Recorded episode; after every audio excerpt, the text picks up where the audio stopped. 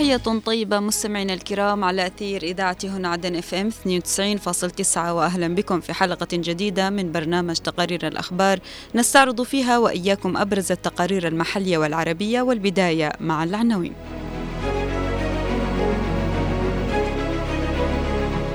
مشاركة الرئيس الزبيدي في منتدى دافوس تعزز حضور الجنوب.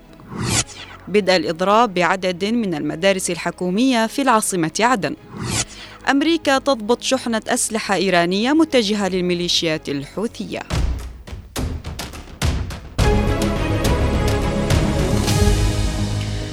وصل الرئيس القائد عيدروس قاسم الزبيدي رئيس المجلس الانتقالي الجنوبي نائب رئيس مجلس القيادة الرئاسي مساء أمس إلى سويسرا وذلك لتسليط الضوء على قضية شعب الجنوب والوضع الإنساني في بلادنا في ظل التصعيد الذي تمارسه الميليشيات الحوثي الإرهابية. المزيد من التفاصيل في سياق التقرير التالي.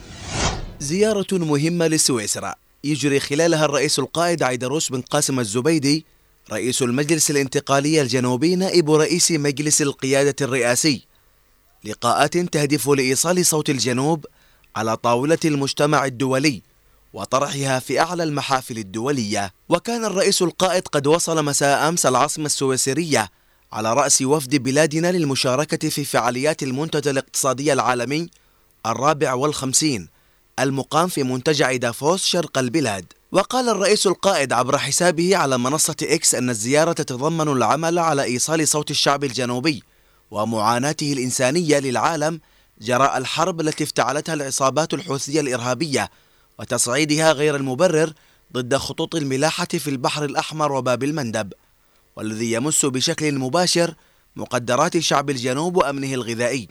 وعلى هامش افتتاح المنتدى عقد الرئيس الزبيدي اجتماعا ثنائيا مع وزيرة خارجية فنلندا ألينا فالتونن تركزت حول التطورات الأخيرة في المنطقة وفي مقدمتها التصعيد الحوثي في البحر الأحمر وباب المندب وتداعياته على الوضع الإنساني في بلادنا وانعكاساته على العملية السياسية التي تقودها الأمم المتحدة لإنهاء الحرب وإحلال السلام. مشاركة الرئيس الزبيدي في منتدى دافوس أثار تفاعلا واسعا بين الجنوبيين وسط إشادة واسعة بهذا الحضور الذي يعزز من حضور قضية شعب الجنوب على المحافل الدولية. تجدر الإشارة إلى أن الرئيس الزبيدي يحرص على طرح قضية شعب الجنوب في مختلف المحافل الدولية في سياسة رصينة وحكيمة تساهم في إيصال قضية الشعب الجنوبي العادلة إلى أعلى المستويات. ومعلوم أن تعزيز حضور الجنوب يحافظ على مكانه الراسخ كجزء رئيس من معادلة فرض الأمن وتحقيق الاستقرار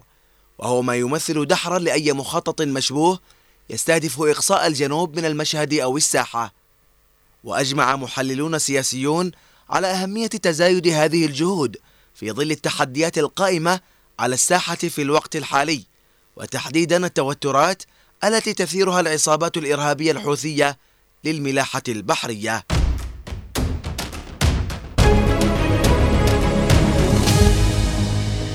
بدأت عدد من المدارس الحكومية بالعاصمة عدن إضرابا عن التدريس ابتداء من اليوم حيث أغلقت في مديريات المعلى والمنصورة والشيخ عثمان البعض منها احتجاجا على تأخر صرف مرتبات المعلمين المتوقفة منذ أكثر من شهر. نتابع التفاصيل في التقرير التالي. تتوسع رقعة الإضراب في عدد من المدارس الحكومية في العاصمة عدن اليوم احتجاجا على تأخير صرف مرتبات موظفيها مما تسبب في توقف العملية التعليمية حيث أغلقت عدد من المدارس في مديريات المعلى والمنصورة والشيخ عثمان أبوابها في وجه الطلاب وأمرهم المعلمون بالانصراف. ونقلا عن صحيفة الرابع من مايو أن المعلمين قالوا إنهم يطالبون بصرف مرتباتهم المتوقفة منذ أكثر من شهر وحتى اليوم لم يستلم المعلمون رواتبهم لشهر ديسمبر من العام 2023 وكانت عملية التعليم الأساسي والثانوي في المدارس الحكومية بعدن قد توقفت في ديسمبر الماضي من العام 2023 إثر إعلان نقابة المعلمين الجنوبيين وعدة جهات نقابية تنفيذ إضرابات احتجاجا على تحويل المرتبات إلى البنوك.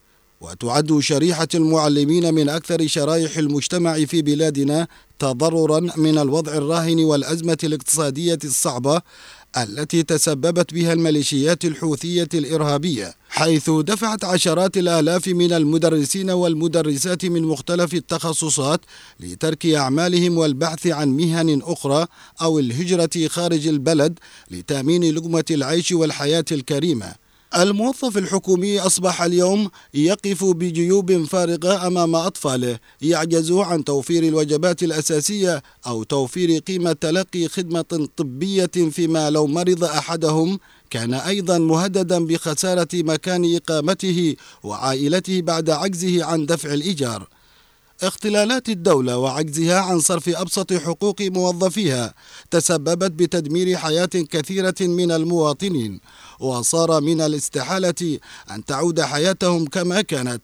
لكننا نتمنى بالفعل أن نحمي ما تبقى من الأسر. ونصون الروابط التي عمل كثيرون لسنوات في بنائها والمحافظة عليها.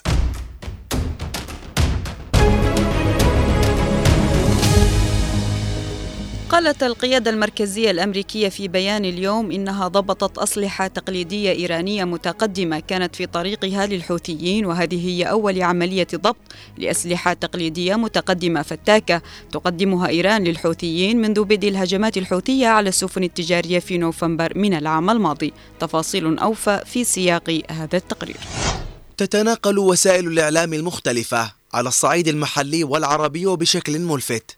عن إحباط الولايات المتحدة الأمريكية وبريطانيا عدة محاولات لتهريب الأسلحة الإيرانية إلى ميليشيا الحوثي الإرهابية. ونقلا عن تقارير المراسلين أن القيادة المركزية الأمريكية تمكنت من ضبط شحنة أسلحة تقليدية إيرانية متقدمة في طريقها إلى ميليشيا الحوثي المدعومة من إيران في الحادي عشر من شهر يناير الجاري. ونقلت هذه التقارير عن بيان للقيادة المركزية الأمريكية اليوم الثلاثاء. أنها تعتبر العملية الأولى لضبط أسلحة إيرانية فتاكة تقدمها للحوثيين الإرهابيين منذ بدء الهجمات الحوثية على السفن التجارية في نوفمبر الماضي. وأشارت إلى أن الأسلحة الإيرانية المضبوطة قرب سواحل الصومال في بحر العرب تتضمن مكونات للصواريخ البالستية متوسطة المدى وصواريخ كروز المضادة للسفن. ونبهت إلى أن التحليل الأولي يكشف أن الحوثيين استخدموا نفس الأسلحة المضبوطة لتهديد ومهاجمة السفن في البحر الأحمر وباب المندب. محللون سياسيون أجمعوا على أن تواصل محاولتها الرامية إلى زعزعة الأمن والاستقرار في الجنوب خاصة اليمن والمنطقة بصفة عامة من خلال إرسالها المزيد من الأسلحة والعتاد للميليشيا الحوثية الإرهابية في انتهاك سافر لقرار مجلس الأمن الذي يحظر بيع السلاح للحوثيين. ويتجاوز الأمر إلى تهريب المخدرات ومواد عينية محظورة تستخدم في صناعة المتفجرات والألغام بالإضافة إلى التدريب وإرسال خبراء في تجميع الأسلحة المهربة. كل ذلك ساهم في انتهاك الهدنة من قبل الميليشيا الحوثية وعزز من تعنتها في البحث عن فرص للسلام.